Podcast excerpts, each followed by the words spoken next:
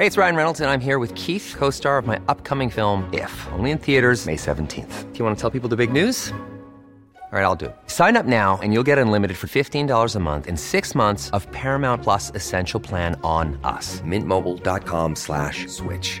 Upfront payment of $45 equivalent to $15 per month. Unlimited over 40 gigabytes per month. Face lower speeds. Videos at 480p. Active Mint customers by 531.24 get six months of Paramount Plus Essential Plan. Auto renews after six months. Offer ends May 31st, 2024. Separate Paramount Plus registration required. Terms and conditions apply if rated PG. Hey, I'm Ryan Reynolds. Recently, I asked Mint Mobile's legal team if big wireless companies are allowed to raise prices due to inflation. They said yes. And then when I asked if raising prices technically violates those onerous two year contracts, they said, What the f are you talking about, you insane Hollywood ass?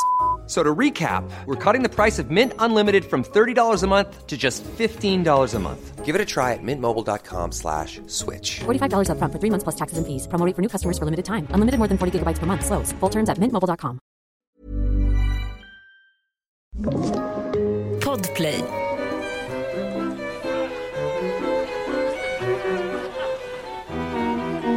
Hej och välkomna till Fawlty Towers. Kan vi sälja något? Kan vi sälja något? Kan vi sälja Towers. något? Jag såg precis att en, en annons på Blocket att du har, man har 17 000 hemma som man inte vet om i grejer att sälja. Jag tänkte i ditt fall Ann Söderlund så är det nog betydligt mycket mer än så.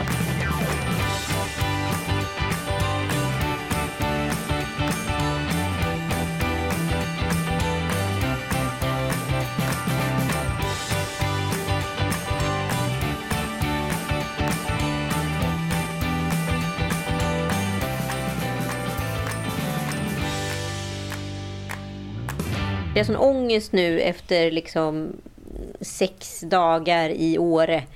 Att så här, du vet, bära ner till källan, sortera till tvätt, sortera det som ska tillbaka in i garderoben. Alltså du vet, de konstigaste sakerna, eh, eller kanske inte är konstigt, jag vet inte. De här vardagsgrejerna ger mig konkret ångest. Ska jag däremot så här, plöja igenom text eller skriva x antal grejer eller göra en lång presentation på 60 slides. Inga Ja, men-. Men det här får man göra så mycket ångest av. Och sen är det just det att jag har en, sån här- en Ikea blå, du vet. Och så är det liksom grejer som jag har sorterat Ja. ut som jag ska gå med till Myrorna då. Och du vet, den förföljer mig överallt. Nu har jag flyttat över en liten finare typ, lite ekologisk säck av bomull. Och ändå så är den så här, som att den står som en liten så här och bara, du har inte lämnat mig. Du har inte lämnat mig. och du slänger mig inte, du slänger mig inte. Och titta på din surt. Men jag vet inte att det är så svårt det där att så här få upp eller ner eller den där vinden också som man går upp på som är så här the horror movies, horror movie. Jag, är aldrig rädd. Ja, men du är ju i flyttartagen. Hur ska det gå, tänker jag. Så här, den här vinden som så här, Gud glömde. Det är det jag menar. Det finns betydligt mycket mer än 17 000 hemma hos dig. Ja, 18 000 stolar senare. Det är en stol. Det kan man inte ha för lite. Och när jag får ångest, ja då går jag till Myrorna och så köper jag någonting som jag absolut inte behöver. Och så ställer jag upp det på ja vinden. men det är ju verkligen det är ett mönster i mitt liv. Förra veckan så, efter fotbollen och Frasses fotboll, han har ju fotboll där borta vid dig på Sports Academy. Ja. Så bara, Frasse, nu måste vi åka till affären och titta på ett par nya fotbollsskor. Han bara, den här affären, har de verkligen fotbollsskor?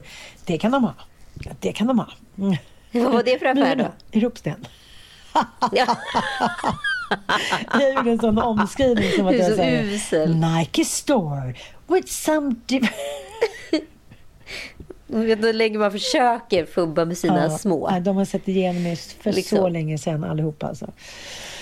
Ja, Ja, och du är alltså i Sälen och när vi skulle gjort den här podden då satt du på ett nattåg och filen gick aldrig iväg. Ja, lång historia, jag orkar Nej. inte ens gå in på det. Men nu är vi här Ja. i alla fall och ska podda. Jag har precis kommit hem från Åre och har min glada lilla skit till son som tycker att skidor är Ja. livet och skrek högt flera gånger i backen. Mamma, det här är livet. Och det finns ju ingenting i en som gör en så lycklig då när någon säger nej, exakt jag så. vet, jag vet. Det här är livet. Och jag känner också att Mm, han njuter så mycket av farten, han behärskar tekniken. Du vet, vi kom upp första gången, dag ett så stod han ju bara rakt upp och ner på skidorna och åkte framåt ifall Mm. det gled. Nu när vi åkte hem så hade han liksom stavar, svänger höger vänster, Mm. bromsar, alltså tar, tar fart. Jag får ju liksom åka i honom och bara säga du måste lugna ner dig. Men jag kommer ihåg Det så där. roligt. Jag vet du- inte om du åkte mycket skidor, men vi vi köpte vårt lilla hus där i Idre då. Då var jag fyra. Och då började, ja, ja. men då åkte vi liksom upp i stort sett varje helg. Och så var man där hela vintern och jag vet inte, mamma och pappa hade ju, ja men det var ju lite alltså, fast frilans om man säger så. Pappa kunde man ju aldrig. Så ja, ja, vi var ju där det. väldigt mycket. Och jag minns, det är det jag minns starkast i min barndom. Den glädjen att få susa ner för dessa backar. Och nu ser jag ju Ja. Frasse han liksom, han är så lycklig uppe i de här isiga backarna, svarta pister. Han bara säger helt jävla galen. Och jag så nej, nej. Jag tycker att det är obehagligt just för att det, det är så isigt. För att det ramlar han, alltså det gör ju ont. Det är ju, ja. Ja, han kommer han en gång till, en gång till. Eller så gör de inte det för de är så mjuka jo, och lätta. Att, som att han har hittat sin bästa drog. En gång till, en gång till. Jag bara, okej, okay, okej, okay, okej. Okay. Vi kört från typ nio Nej, det måste vara till tre. Då gav han upp. Ja, men det måste ju vara otroligt för mm. små barn att liksom lära sig behärska mm. fart. Alltså, jag förstår ju verkligen det från ett utomstående perspektiv. Man minns ju bara känslan själv. Jag kommer ihåg att jag hade en sån här liten mini-BMX när jag var typ 4-5 år. Som vi susade ner för backen med. Liksom. Ja. Ja mm. men exakt och vi så här, åkte ju liksom på en vanlig liksom, väg såklart där det åkte mm. bilar.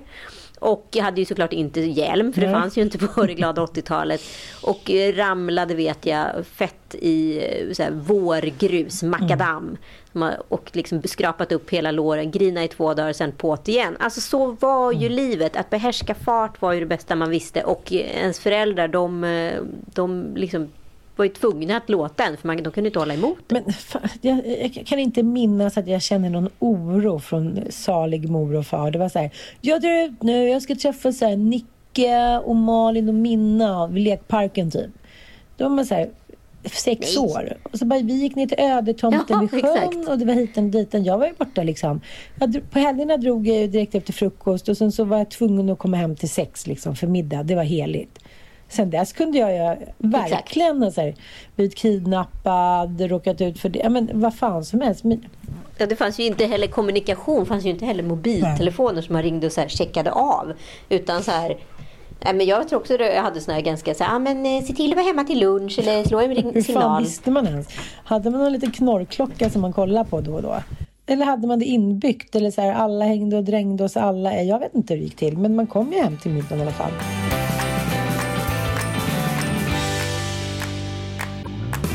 Jag menar, nu är vi här. Jag har ju med mig fem ungar och eh, Sanna fyra. Hon lämnade Foxen hemma men då fick hon med sig en, kompis. Ja, ja. But different. ja, och... Eh, men det är liksom, nu är det ju inte så jobbigt längre. För dels för att så här, Frasse och Bobo är inga bråkstakar och dels för att alla hjälper alla. Och sen när man har åkt skidor i så många år som jag ändå har gjort och så mycket, då kanske det inte känns som den mest upphetsande grejen att åka 300 meter upp och åka ner på isig bana. Då blir det heller ingen... Ja, men, du vet ju ibland hur man kan känna sig, man blir så frustrerad för att man har barnen med sig, som att man håller på... Man mår så dåligt för att man ser att alla andra kan göra saker som man själv inte kan. Just det, ja. Typ som man är gravid. Man bara, jag vill vara med. Okej, okay, jag går hem, godnatt. Om du jämför så här, första graviditeten med andra till exempel. Mm Första då skulle man vara såhär, young and fresh mama. Ingenting ska ändras. Jag ska gå på så här fest i höga klackar. Mm. Jag ska tycka att det är okej okay att min snubbe festar till sju. Det, ingenting har förändrats. Vi har bara adderat på ett barn. Vad är grejen? och sen bara kom så här, kom tvåan och bara... Men så är ju, så, det tycker jag har hänt någonting. Nu har jag så här, unga mammor, de är så här, get their shit together. Jag tycker inte alls att det verkar vara på samma sätt. Sen vet inte jag om det är ett storstadsfenomen. Men det är ändå väldigt härligt. Och så här, man sitter i solen, man tar en liten äcklig burgare, man åker ner för en backe. Alla, och sen just det där efterhänget när alla är ganska trötta men ändå väldigt fnittriga och glada och alla hänger. Nu har jag och Sanna suttit här inne i sovrummet. Så kommer Ossian in, han har serverat lite bubbel, popcorn, kommit med grönmögelost, något mer. han är väl eh, betjänt. Men han bara, varför ligger ni i sängen med kläderna på? Vi bara, det här är det skönaste vi vet. Att så här, inte behöva prestera. Och så känner jag ändå med fjällen. Sommarsemester är ändå så här, nu ska vi vara glada. Vad ska vi hitta för liten kantina som vi ska hitta? Något jättegott calamares med citron och klack, det, det är helt okej Fjäll... att ha en svettig mutta fyra dagar i rad. Ja, ja jag fann samma tros för tredje dagen. Nu känner jag så här, nu kan jag inte vill jag inte veta mer Ans Söderlund. Vill jag inte veta mer. För fittdeodorant kan man köpa har jag hört.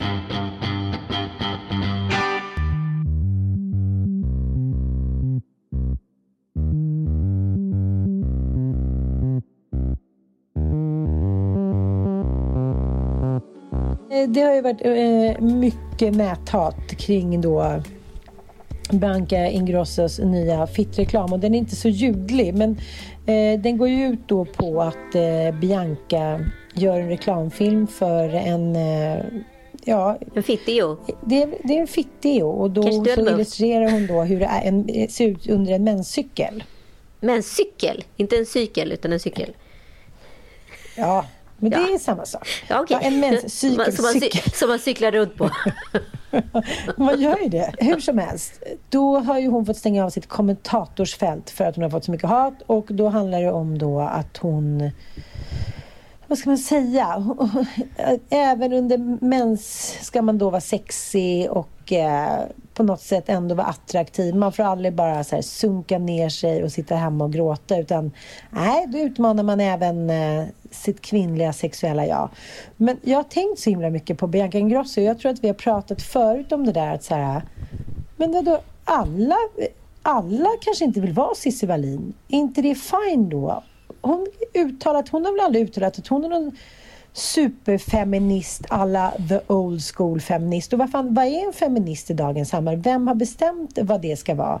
Jag tror att det är så här, Bianca Ingrosso kanske ändå mår jävligt mycket bättre och har ett jävligt mycket gölligare liv än många andra så kallade korrekta PK-feminister som rattar runt i media. Bara en tanke.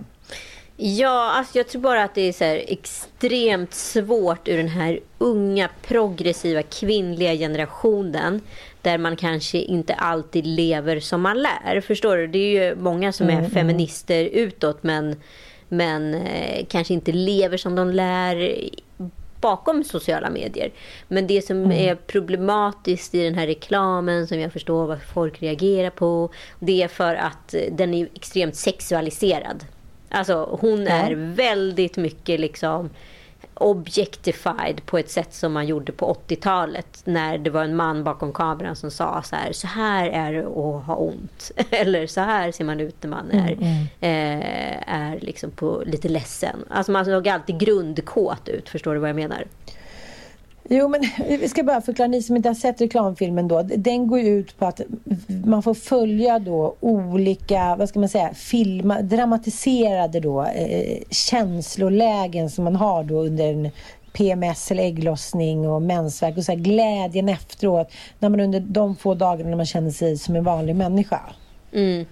Ja, och eh, om jag tänker lite, det här företaget har ju inte funnits innan. Jag tror att det har funnits typ fyra... Nej, från 2013 har det funnits. Och eh, de, de erbjuder det här företaget då bland annat vulvavänligt badskum till rakartiklar, ekologiska tamponger och bla bla. Och de har redan från början vänt sig till influencers och fattat vikten av det. De har frågat dig också, har de inte det? De har frågat mig eh, vid ett par ja. tillfällen. Ja. De är, de är, ja. alltså det är ett jättegulligt bolag startat av någon kvinnlig läkare eller liknande. Och eh, ja, nej men vad ska jag säga? Det är, alla, all, det är en fri marknad. Alla har väl rätt att försöka kommersialisera sina produkter. Uppenbarligen har man råd att anlita Bianca Ingrosso som är Sveriges dyraste influencer. Så att... Eh, Ja, det går ju uppenbarligen bra. Sen så kanske inte det här fick helt rätt utfall. Eller så tänker jag, det kanske fick det. För att nu mm, kanske alla tjejer som ändå i grunden är osäkra och kanske är mer, eh, vad ska jag säga, outgoing feminister än eh, ingoing feminister kanske får feeling att, ja, doftsätta fittan. Det är ju inte mer med det. Nej, men de har ju sagt att de vill bli, bli någon, liksom, att de vill ha något, göra något som Victoria's Secret fast med intimvård. Det är ju deras då eh, liksom, Ja, och Victoria's mål. Secret stänger ner i land efter land eftersom ingen längre mm. tycker att den grejen är så jävla fräsch. Ehm. Men jag vet inte, jag tycker att det där är svårt med alla såna här tabuaktiga ämnen. För i den här reklamfilmen så ser det ut som att så här, Bianca Ingrosso. Ja, men allting är ju såklart försnabbat för att det är en reklamfilm. Så då är det anklagat att man ändå ser då det här lilla magknipet och det här suget på pizza, bla bla bla. Att det ändå blir ur en manlig, ja, ett manligt perspektiv. Att en man ska säga Ja, men lite som att eh, Alex Schulman pratar eh, en podd om att Amanda, det liksom, han förstår inte hur hon gör. Det luktar aldrig när hon var toa. Han har aldrig märkt att hon har gått på toa. Han har aldrig liksom känt någon doft, bla bla bla. Det är lite i samma anda att man liksom, man framställer, man sexualiserar män så framställer lite som så här, oj då blev jag hungrig, nu blev jag arg. Alltså lite så här 80-talets veckorevy-reklam. Liksom. Ja men lite så, men det var ju det jag sa, att, så, grund, att man alltid är grundkåt i alla känslor. Oavsett mm. om det gör ont bara eller om man är lite pizza, ledsen. Då är det bara liksom då är det bara att ja. köra på ändå. Bara man ja, försöker lite pizza. Sen tror jag liksom att det som är eh, Biancas stora fördel i många fall. Det är ju att hon är sig själv och har lyckats liksom få igenom den personen i en eh, tv-situation. Och många kan identifiera sig med mm, henne. Mm, mm. I den här situationen så är hon influencer som är modell slash spelar teater. Här tror mm. jag, alltså det, det jag skulle säga är den ultimata provokationen i den här filmen är ju att hon spelar en roll. Och det man mm. inte känner igen är ju, man känner ju inte igen Bianca. Förstår du? Det är där, Nej, det, fattar, är där det skaver. Att man så tycker att så här, men det, så där är ju inte hon. Hon ljuger ju. Hon står ju och ljuger mig rakt upp i ansiktet. Och samtidigt vill hon få mig att köpa den här produkten. Mm, mm. Men, men det som ändå hänt och det som jag tycker att det är hennes styrka på något sätt är att hon ändå tar upp ämnen som är tabubelagda gör snygga reklamfilmer som blir sedda och sen blir det ett ramaskri. Eh, det blir alltid ett samtal och liksom själva ämnet sätts på kartan. Och bara där har ju hon eh, liksom gjort en god gärning tycker jag. Förstår du vad jag menar? Ja. Att det blir, ja, det blir ändå... Nu får ju säga unga kvinnor eller unga män eller alla i hela världen få ja, men uttala sig om hur de tycker att det är att ha en menscykel, hur det snackas om fittan och intimvård och så här. Det var någon kille som skrev, okej, okay, men vad är pungparfymen då? När ska killar så här, eh, rulla in pungen och kuken i någon så här kukdoft? Så det är ju fortfarande som att det inte så jävla mycket har hänt. Att det är kvinnan fortfarande som ska dofta gott, som ska vara snygg, bla bla bla. Sen kan man ju säga så här, min son han har faktiskt gjort en ansiktsmask. Man bara, ja men det har liksom apan Purvel också gjort, tagit lite lera i ansiktet. Så det blir så här, till syvende och sist så är allting sexualiserat för att det är det som har sålt från jordens liksom, begynnelse. Och det kommer att hålla fast till om inte hela jävla skiten sprängs och man börjar om. Ja men jag får ju lite magknip av såna här saker som då förkläs i någon form av mm, mm. ja, feministisk, jag, jag, med, jag håller med. feministisk Jag tar anda. inte åt mig så mycket. Det är inte så att jag springer till butiken och köper den här fitt-deon för att jag ser den här reklamfilmen. Men jag vet ju Lex Margot, Lex Bianca, de har ju sånt jävla inflytande så det är ju säkert väldigt, väldigt många som gör det. Absolut, men jag ska bara återkomma till vad jag försökte avsluta. Men jag får ju väldigt, mm. liksom, jag får ju jättemycket panik utav den här typen av förklädd feminism som använder då kvinnlighet och kvinnliga attribut som att så här, det är naturligt att prata om mens, vi gör det. Men i grunden är det en jävligt antifeministisk handling som ska ske mellan raderna. Du ska doftsätta din fitta. Så att du känner mm, dig mm, säker när du är med en kille så att han ska tycka bättre om dig. Eller för att du ska känna dig säker i dig själv för att du mm. är stressad över din fittlukt. Alltså, snälla. Mm. Alltså, ah, nej. Det är inte okej. Det är inte okej. Någonstans. Men... Och sen så visst kanske det är jättebra att Bianca liksom belyser det här då utifrån eh, det perspektivet som hon valde att göra. Eh, för att det skulle skapas en samhällsdebatt om det. Men det blir ju så jävla snett på. Och nu kommer ju bara mm. diskussionen, vet ju både du och jag, sluta i att det kommer handla om någon form av näthatsdiskussion och inte alls egentligen mm. pudens kärna. Och apropå näthat så har vi faktiskt fått en fråga på ämnet. Från Linda. Hej! Har ett önskemål till podden. Hur kan, hur kan näthat i sociala medier granskas? Verkar som att det finns en fristad. Eh, och det verkar inte finnas några regler och jag läser allt mer människor tar livet av sig på grund av näthat. Du, det vill säga jag, som enligt mig är en superjournalist, äsch och säkert får mycket hat. Var går gränsen i rättssystemet? Och har vårt samhälle kommit ikapp med lagar kring det? Och vad händer eh, om man anmäler? Det känns som hatet under corona har ökat ännu mer. Så nu till min fråga. Var är Instagram i nutidens vardag? Det var ju en stor Aha. fråga. Mm, men vad då? Eh, finns någon forskning på att det, hur många som har tagit sitt liv på grund av näthat. Det, den har inte jag läst. Nej, det finns forskning, eh, men det är fortfarande ja. ingenting som är definierat. För lika många människor tar livet av sig fortfarande ungefär i snitt per år. Eh, så ja. att det är egentligen bara, ingenting försvinner, allting byter bara plats. Mm. Eh, mm. Så, så här, psykisk ohälsa påstås öka men självmordsstatistiken är ungefär densamma.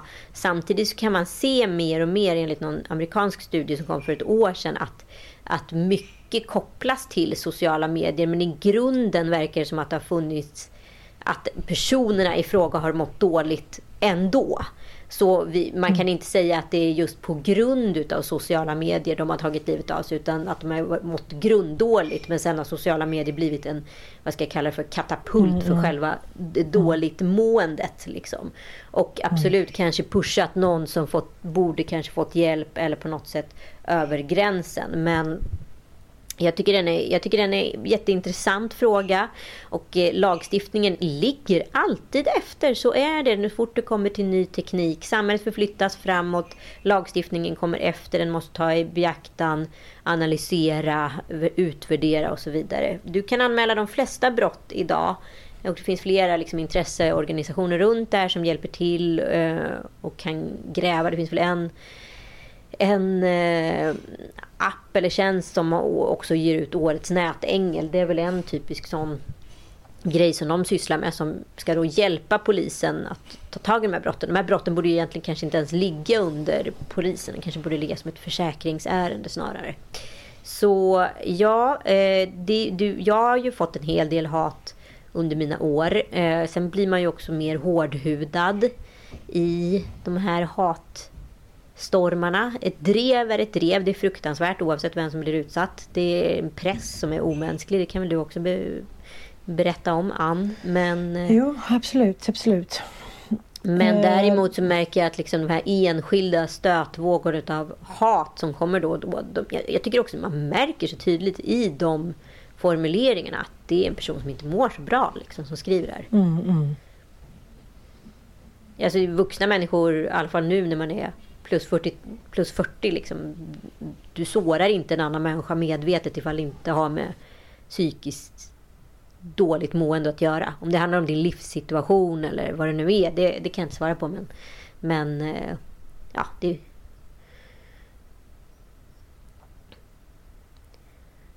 Ja, och, men tyvärr verkar det som att det har varit ungefär tre ungdomar i veckan som har tagit sitt liv jämt. Liksom. Sen ska vi inte glömma bort att här, hela kroppen är full av kemikalier, olika sammansättningar.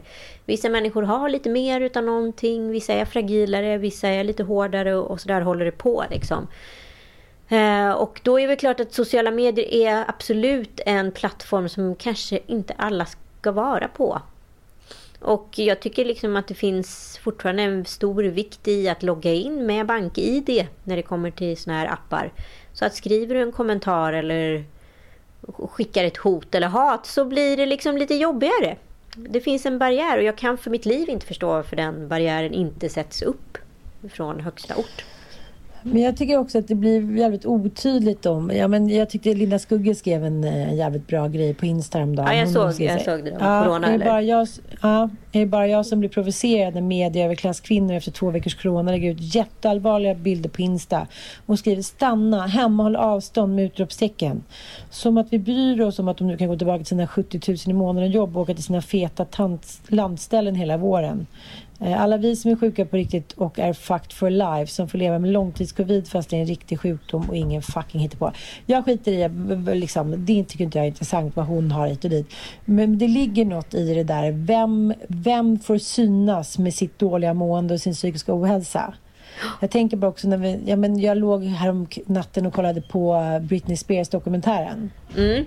Framing Britney och liksom var helt jävla paralyserad. Du och jag har ju skrattat lite åt henne och galenskapen hit och dit. Men du vet, efter att ha sett den där dokumentären eh, om hennes liv så känner jag bara så här, jävla gamar. Alltså att, jag, jag, jag känner så här, det finns ingen jag känner jag tror inte att det finns någon människa som inte skulle bli galen av det hon har blivit utsatt för. Av sina föräldrar, av paparazzi, av managers, av omvärlden. Och eh, bara den där grejen som, som liksom i förbifarten blir lite fake news. Som när eh, med Cry Me a River med eh, Justin eh, Timberlake. Som han skrev då när han så här, som blev, det är ju fortfarande hans största hit. Ja, ja absolut.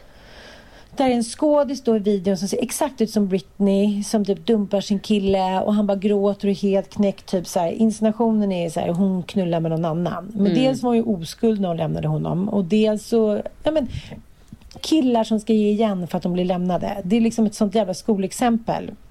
Och nu har han bett om ursäkt, vad är det, 20 år senare? Ja. Jag vill be om ursäkt att jag gjorde det mot Britney.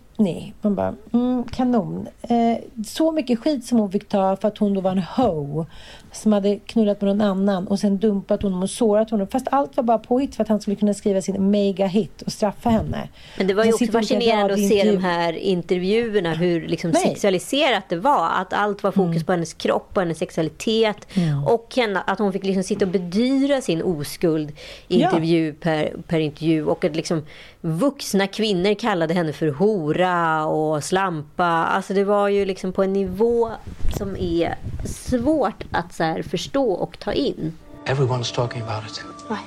Well, your breasts. My breasts. Men är det någon skillnad mot Bianca-dreven då? Om man nu så här, till syvende och sist.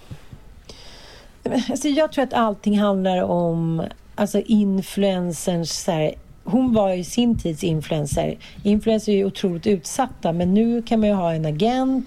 Hon har, jag menar, liksom Bianca har sin mamma som har gått igenom mycket som har fått ta Ja, men en kommentar är ju en kommentar. Det är väl ingen agent som kan tvätta den. Du kommer ju ändå få... Alltså, det tycker jag är så tydligt att man så kände ändå att när den där kommentaren dyker upp så kommer den ju och den smärtar. Liksom. Jo, men skillnaden tycker jag är idag att så här, jag tycker att de flesta kvinnor och ibland också män står på den unga kvinnans sida. Det har ju inte funnits innan. Vi hade ju eh, Lille Lördag Stories med Dolly Parton innan.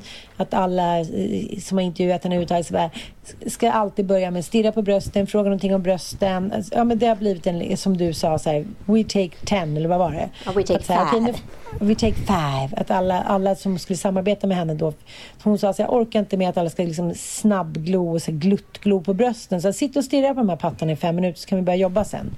Eh, idag låter ju det, och nu säger jag bara idag, jag säger bara efter metoo, för innan dess så var ju allt sånt där jättekul, man kollar gamla skämt och det finns en kille som heter Henrik Wahlström som har ett instakonto som heter Tjejtidningsparaden där han då tar upp gamla så här, kommentarer, sånglåtar och gamla tjejtidningar. Ja. Och det är liksom... Nej, men det är markabelt. Det är så ja, men det är ju en... så Veckorevyns eh, 2000. Ja, så är det den fulaste är 9210 Beverly Hills. Uh, Tori Spelling. Hon är inte bara fulast. Nu ser hennes bröst ut som donuts också. Alltså det är så här, tjejerna tror i något konstigt fucking sken att de är på sina medsystrars tjejers sida. Men de är inte det. För det är, bara, det är så här, den tidiga 90-talsavundsjukan. Fem personer var kända i hela världen och de var man tvungen att trycka dit. Och det var alltid så här, den är snyggast, den är fulast. Om du har sån frisyr, då är du en sån person. Och hit och dit. Alltså det är liksom helt eh, otroligt hur man fick kränka tjejer och kvinnor hur man ville hela tiden. Ja, och det och var inget konstigt. Alla skrattade med och åt och till och hit och dit. Och så fort någon sa någonting till en man så blev det liksom Buhu, har varit elaka mot den. Och jag tänkte den där Dan Tillberg, kommer du ihåg den mm. sångaren? Mm. Som då gifte sig med en 15-åring. Ja, men han var ju också pedofil. Han... Nej, men det är galenskap. Det var så stora intervjuer i året runt och så här, hennes mamma bara så här, de är så kära. Ja, men Lex liksom grooming. Uh, och han har skrivit någon låt som är typ så här hon är inte ett barn, hon är inte en kvinna, hon är typ ett väsen.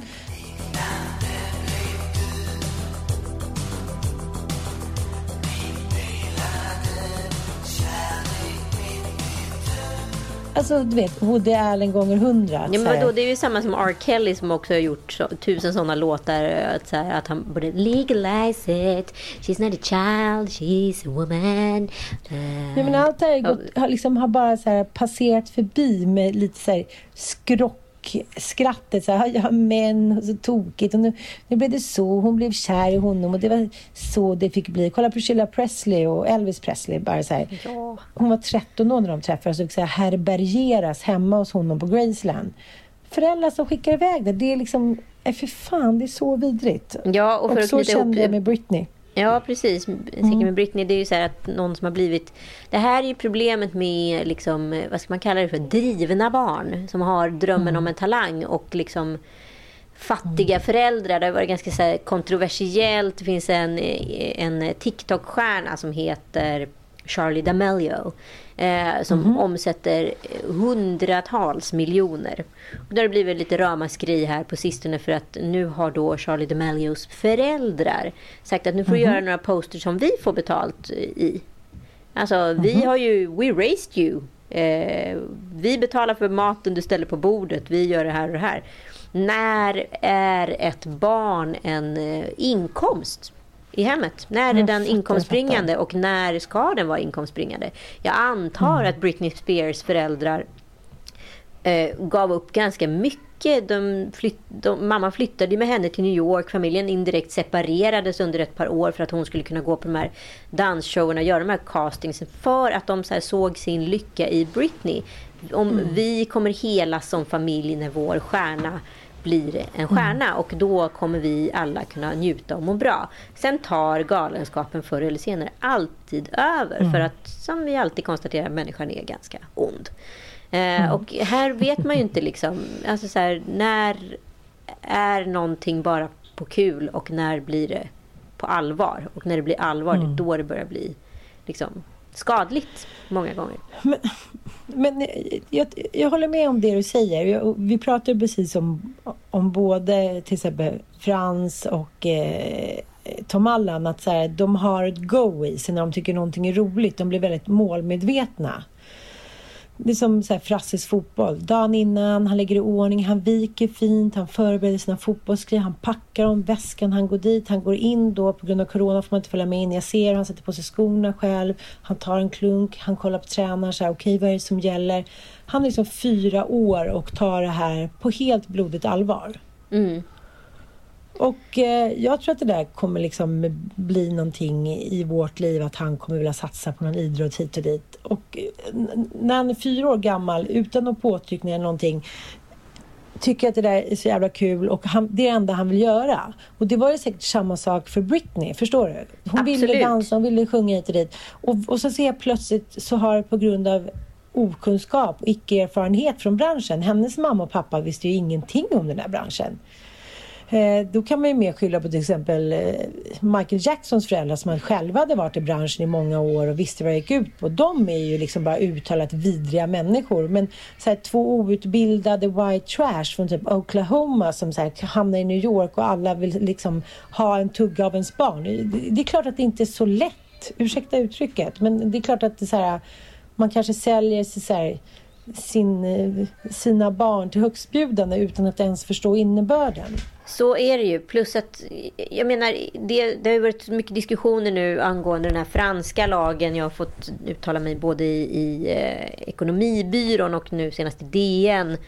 Eh, angående att föräldrar då kan bli liksom bestraffade för att exponera sina barn i sociala medier. Ja, ja, och ja. jag skulle ju också vilja, och då vände jag direkt liksom på frågan retoriskt till liksom DNs reporter. Alltså så här, sätt 500 000 framför vilka jävla svennebadan-föräldrar som helst och säg så här, hej, exponera er unge och få betalt för det här. Jag vill se den förälder som är stark nog att säga nej till de pengarna.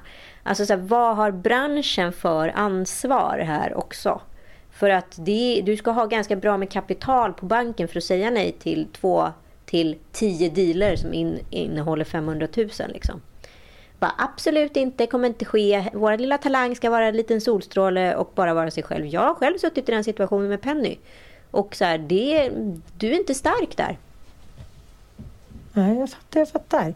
Och så tycker man så här, de tycker att det är så roligt. De är så små, de förstår inte riktigt. Och låt Det är så så här- gulligt och de får så mycket likes och folk tycker de är så söta. Och helt plötsligt så är det 23 jävla studentflak som har henne på, på sidan och sen så är det massa Mm, festivaltält. ja, så går det ganska fort. Och där liksom att vara, att stå emot där och våga dra i handbromsen. Det tycker jag var liksom alltså en mycket större uppoffring än att faktiskt så här, eh, exponera. Förstår du? För att jag ska tacka nej till både pengarna och också så här våga liksom kritisera mig själv och mina egna beslut som har gått jävligt fort. Alltså vi pratar ändå om att Penny var exponerad hårt under två års tid. Det är inte superlång tid. Men det, det blev lång tid ur ett barnperspektiv.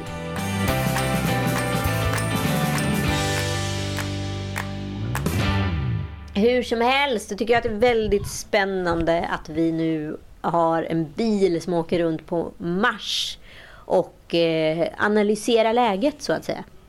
Och det, vi prat, det det pratas om är ju att eh, man ska ändra då Mars stratosfär. Mm. För att vi då på sikt ska kunna bo där. För att det är en beboelig planet. Den ligger inte superlångt från oss. Den har inte riktigt samma grej. Men ah, man ändrar lite i stratosfären så skulle man kunna få upp ungefär samma temperatur. Och det skulle faktiskt vara, kunna vara... Alltså det skulle kunna gå att leva där. Men det här ställer ju saker och ting i ett helt nytt perspektiv. Det blir ju liksom, jag tänker hela tiden att vi vuxit upp med någon form av så här offerkofta. Att vi hela tiden varit ansatta från det okända hotet utifrån rymden. Den eh, högintellektuella liksom alienen som skulle komma och liksom, eh, alltså bara spränga jorden i tusen bitar och käka upp hela mänskligheten. Men om vi nu åker till Mars och börjar fundera på om vi ska ändra stratosfären. Vi har sabbat planeten jorden. Är det inte vi då som är de där fruktansvärda utomjordingarna? Vi är de där smarta utomjordingarna som var vårt eget hot. Vi har liksom speglat oss i oss själva. Ja, Det är lite som att, man, att, att eh, ja, men djävulen är liksom den onda delen av Gud. Man har speglat sig mot sig själva. Man har blivit två personer fast det är samma. Det är väldigt spännande det där. Men jag tänker där Elon Musk som är besatt av det här projektet och eh, som twittrade för några år sedan så här, men snart kommer man bara kunna sälja sitt hus eh, liksom på jorden och kunna köpa någonting på Mars eh, många som är så här teknikfreak, bland annat mitt ex då. Eh, jag kommer aldrig glömma när vi fortfarande var ihop och han var så här. Jag tänkte bara fråga dem. Eh, kommer du ihåg att det var något projekt där de eh, ansökte efter människor som kunde åka typ sån här såpopera, åka till Mars? ja exakt. Ville han. Ja, och han, ja, och han ansökte. Jag bara, okej kanon. Eh, bara en liten information. Du har ju tre barn och en fru och så här. Hur tänkte du då? Att det där är så här fågelskådarna som du brukar eh, kalla Ja, människor som blir Spa- besatta av spanarna. saker som inte ger någonting. Spanarna liksom. Exakt. Det är samma sak här. Jag tänkte så här, i förlängningen, fågelskådningen eller spaningen, så det leder ju bara till att man liksom missbrukar det övriga livet. Liksom, fruarna orkar inte med männen orkar inte med. Så att det blir en, en, en eh, chimär för vad som är det märkliga livet. Och det är ju samma sak med att flytta till Mars. Gud ja. Så fan vad skönt, kan vi sitta där uppe i en glaskupol och hela mänskligheten tycker att vi är skitcoola. Men det är inte så här, det finns ju inget liv. Allt liv som finns dokumenterat är ju gammalt liv som typ har frysts inne.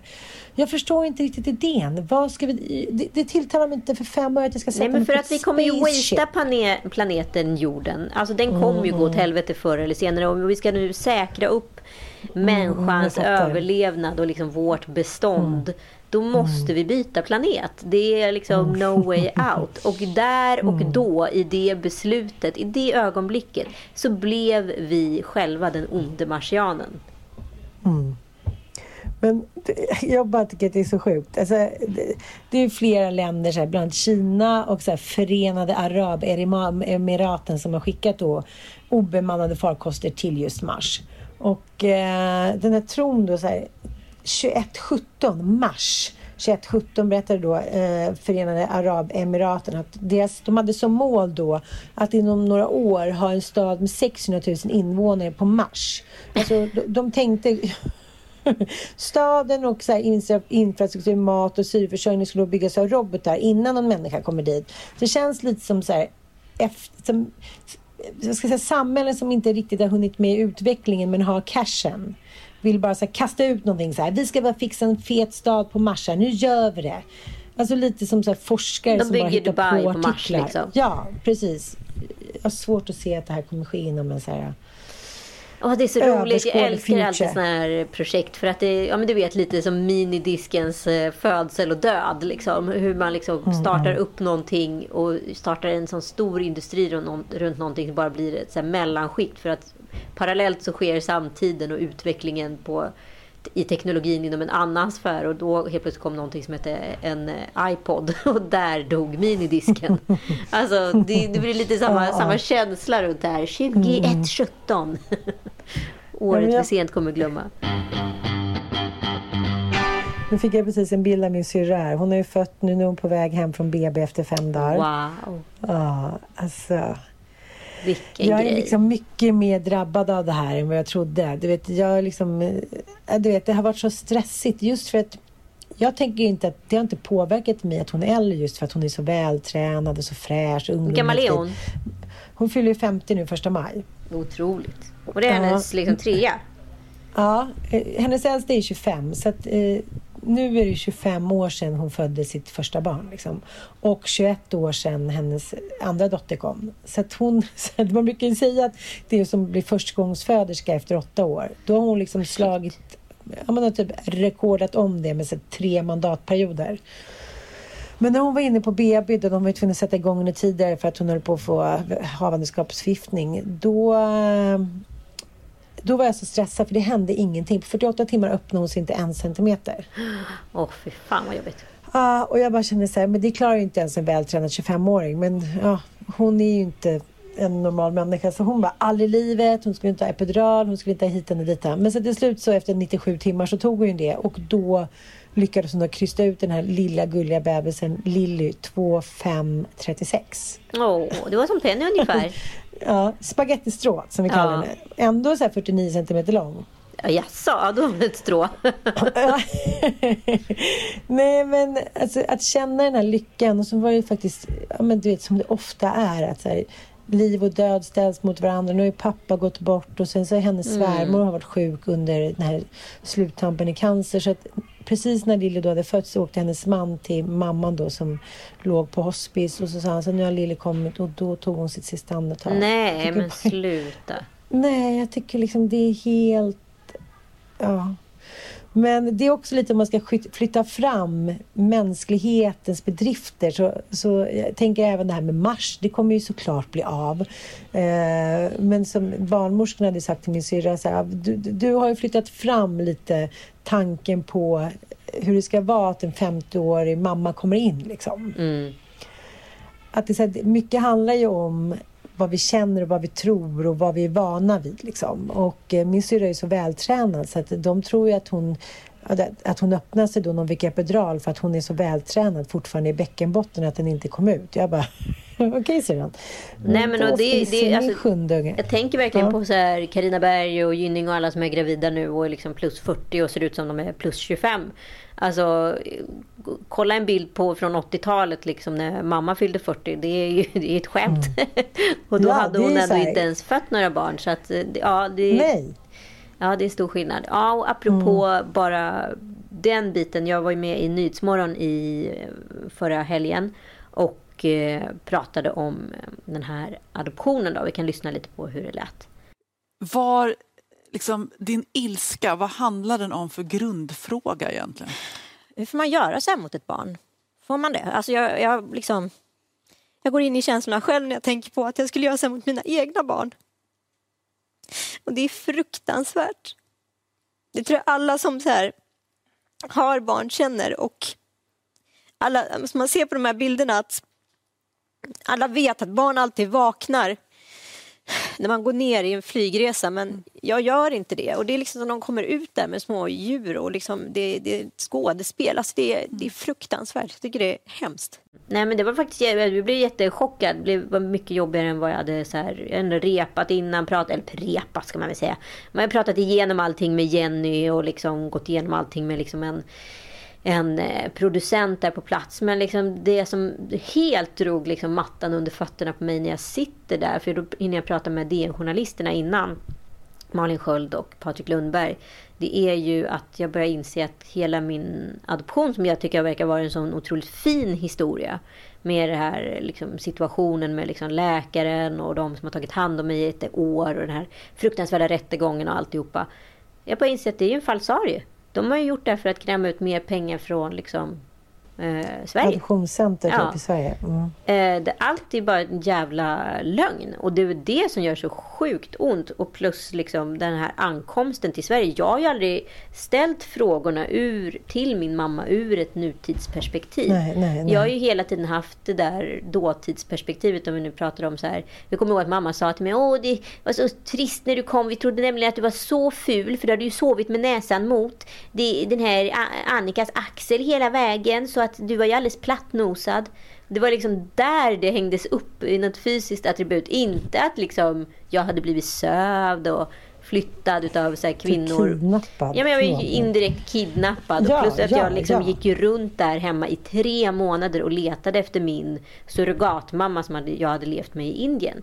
Alltså, Mm, det var, det var liksom var parenteser. Det var jättejobbigt för pappa. Han fick ju sitta och sova. Och mig hatade du. Alltså så var ju liksom diskussionen. Det var ju aldrig ställt som så här. Men vad fan, fick ni ingen hjälp? Vad gjorde ni med mig? Berättar ni om det här för någon? Nej, tydligen inte. Det här var bara något, ett, på, ett pågående helvete i tre månader. Minns du någonting? Som tur var ingenting. Alltså det är ju min lycka i livet. Men som jag säger, att jag är ju säkert, jag har ju, ibland har jag jättemycket sömnproblem periodvis liksom. Och lite så här panikångest i, på nätterna för att jag inte kan sova. Det är 100% kopplat med det. Och det har du aldrig liksom riktat mot det? Nej. Men så det är ju liksom först idag, jag är jag, 42 år gammal, som jag börjar ställa rätt frågor runt det här. Och det är ju det som är så jävla... Alltså den här historien som börjar med någon form av så här DNA alltså slash sociala medie dokumentär. Den liksom vecklar ju liksom bara ut sig och ut sig och ut sig hela tiden till något annat. Och eh, liksom nästa steg är ju att börja liksom försöka få lite svar härifrån Sverige och sen så har jag eh, fått uppgifter till liksom en privatdetektiv i Indien och ska liksom, alltså nere i Kerala. Och ska liksom på det sättet försöka få ordning på saker och ting. Jag får tag i en kvinna som eh, pratar malayalamska, det vill säga hems, mitt hemspråk och kan översätta massa dokument som inte jag kan läsa. Alltså, det som är provocerande är bara att det är jag som ska behöva göra det här grävet själv. Mm, mm. Men det finns ingen så här, det finns inget så här adoptionscentrum, gräv, bla bla bla. Det finns ingen man kan vända sig till på så här, the American way. Att man kan ingen säga call 552 and get help with your adoption. Nej men det är det så- som är uppe på motion nu. Att det ska göras en vitbok. Det vill säga. Mm, Och eh, jag tycker så här. Ett, man borde få hjälp från Sverige med de här grejerna. Alltså, I Indien har det ju kommit en lag tror jag, sedan 2015 att alla adopterade har rätten till att söka sitt förflutna. Eh, den processen är extremt eh, långsam så att den ska man liksom... Det är jättebra att den finns, vilket betyder att när jag åker till Indien nästa gång, vilket jag inte kunde göra när jag var där första gången. Eh, att liksom hitta saker som jag inte kunde göra då på ett annat sätt. Nummer två är väl att så här, ta reda på hur den här historien har gått till. Alltså det här kommer förmodligen öppna upp liksom, dörrar till min så kallade mamma och min pappa som jag var först var intresserad av att träffa eller hitta. Eller rättare sagt familj. Den, den vägen, den inte alls, känns inte alls lika intressant längre. Liksom. Nej, nej. Ja, Men hur den- känner du nu då? För först var det ju väldigt, väldigt mycket känslor och sen blev det ju liksom lite medialt och intressant. Hur känner du nu då? Nej men jag känner mig i grunden känner jag mig så här. Alltså det är svårt att förklara men tänk dig att liksom, du har väldigt lite kunskap om din egen barndom. Du vet nästan ingenting och det lilla du vet det har varit liksom en trygg punkt för dig att ta spjärn vid. Nu har ju den trygga punkten helt raserats. Och det är klart att det smärtar. Att det känner att så här, nu finns jag, jag känner mig ganska skyddslös. Och börjar liksom så här vända och vrida på saker och ting och så här situationer och se på saker och ting. Jag hoppas innerst inne att folk inte har varit onda. Som vi har sett i Britney Spears fall etc. och vad vi har pratat om idag. Men det finns ju en stor risk att det faktiskt är så. Och det verkar tydligen som att det är väldigt mycket liksom läkare och just advokater som har fulat sig otroligt mycket i Indien utav lite mer information som jag börjar få om det här. Fortsättning följer. Det ska ändå bli spännande och jag tror så i slutändan så kommer det ändå hända någonting med dig och din känsla av att hitta någonting, eh, både liksom kanske ja, literary och eh, ja, fysiskt och psykiskt. Sådär. Hitta hem på något sätt istället för att gå omkring och inte veta varför jobbiga känslor kommer upp från ingenstans och inte kunna rikta dem. Nej men precis, så är det Ja, så fortsättning följer. Tack för att ni har lyssnat. Vi ber om ursäkt igen för att vi hade teknikstrul. Kommer inte att återupprepas. Nästa vecka kommer en ny fräsch podd och en Lille Lördags Stories. Puss och kram, hej då! Puss, hej.